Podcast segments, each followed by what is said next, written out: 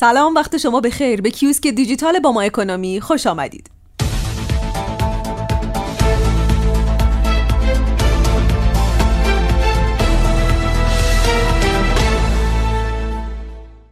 خیلی از روزنامه های اقتصادی امروز در مورد بنزین مطلب نوشتن و به تحلیل کم کردن سهمیه بنزین پرداختند. روزنامه ها از فصل جدید بریتانیا با چارلز سوم نوشتند و ملکه انگلیس در سن 96 سالگی درگذشت. مرزهای ششگانه به سمت عراق بسته شده و زائرین در مرز عراق سرگردان هستند. اینجا ایرانه و تیتر روزنامه های اقتصادی امروز شنبه 19 شهریور رو با هم مرور می‌کنیم.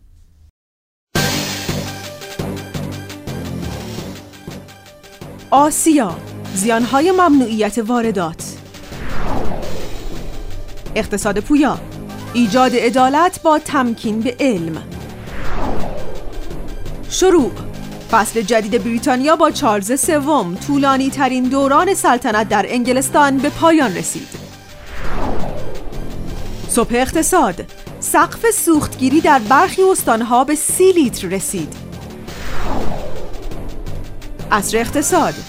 هدف طرح باز توزیع یارانه بنزین کمک به اقشار آسیب پذیر یا کاهش سهمیه ها آفتاب اقتصادی پیامک های رجیستری موبایل قطع شد. وزارت ثبت باید پاسخگو باشد. اقتصاد آینده مالیات بر خانه ها و خودروهای لوکس پیش نیاز عدالت در کشور. اقتصاد سرآمد دولت نظام جبران پیامدهای نوسانات ارزی را تنظیم کند. جهان اقتصادی. فشار شدید کاهش تقاضا روی گردن بنگاه های اقتصادی. جهان صنعت. علل سرگردانی زائران اربعین. کسب و کار. انتظارات افزایشی در بازار ارز. بانک مرکزی برای قیمت دلار سقف گذاشت. هدف و اقتصاد. سیاست تعیین سقف دستوری اجاره بها روی کاغذ جواب نمی دهد.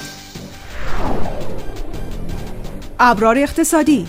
ساختار مصرفی بنزین اصلاح نشود هر افزایش قیمتی به رشد تورم منجر می شود رئیس کمیسیون انرژی اتاق بازرگانی ایران. اخبار صنعت. سفر زمینی شاید وقتی دیگر. مرزهای عراق بسته شد.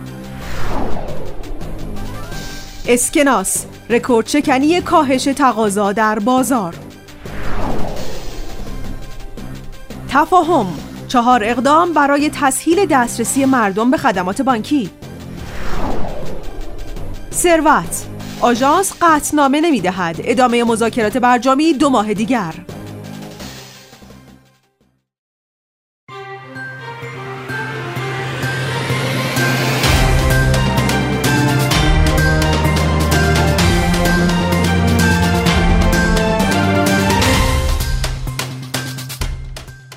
و تیتر آخرین روزنامه اقتصادی امروز مواجهه اقتصادی.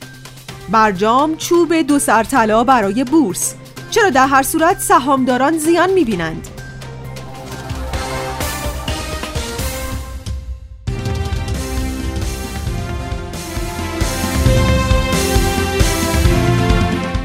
ممنون که در کنار ما بودید. خبرها و تحلیل های اقتصادی بروز را در باما اکونومی دنبال کنید.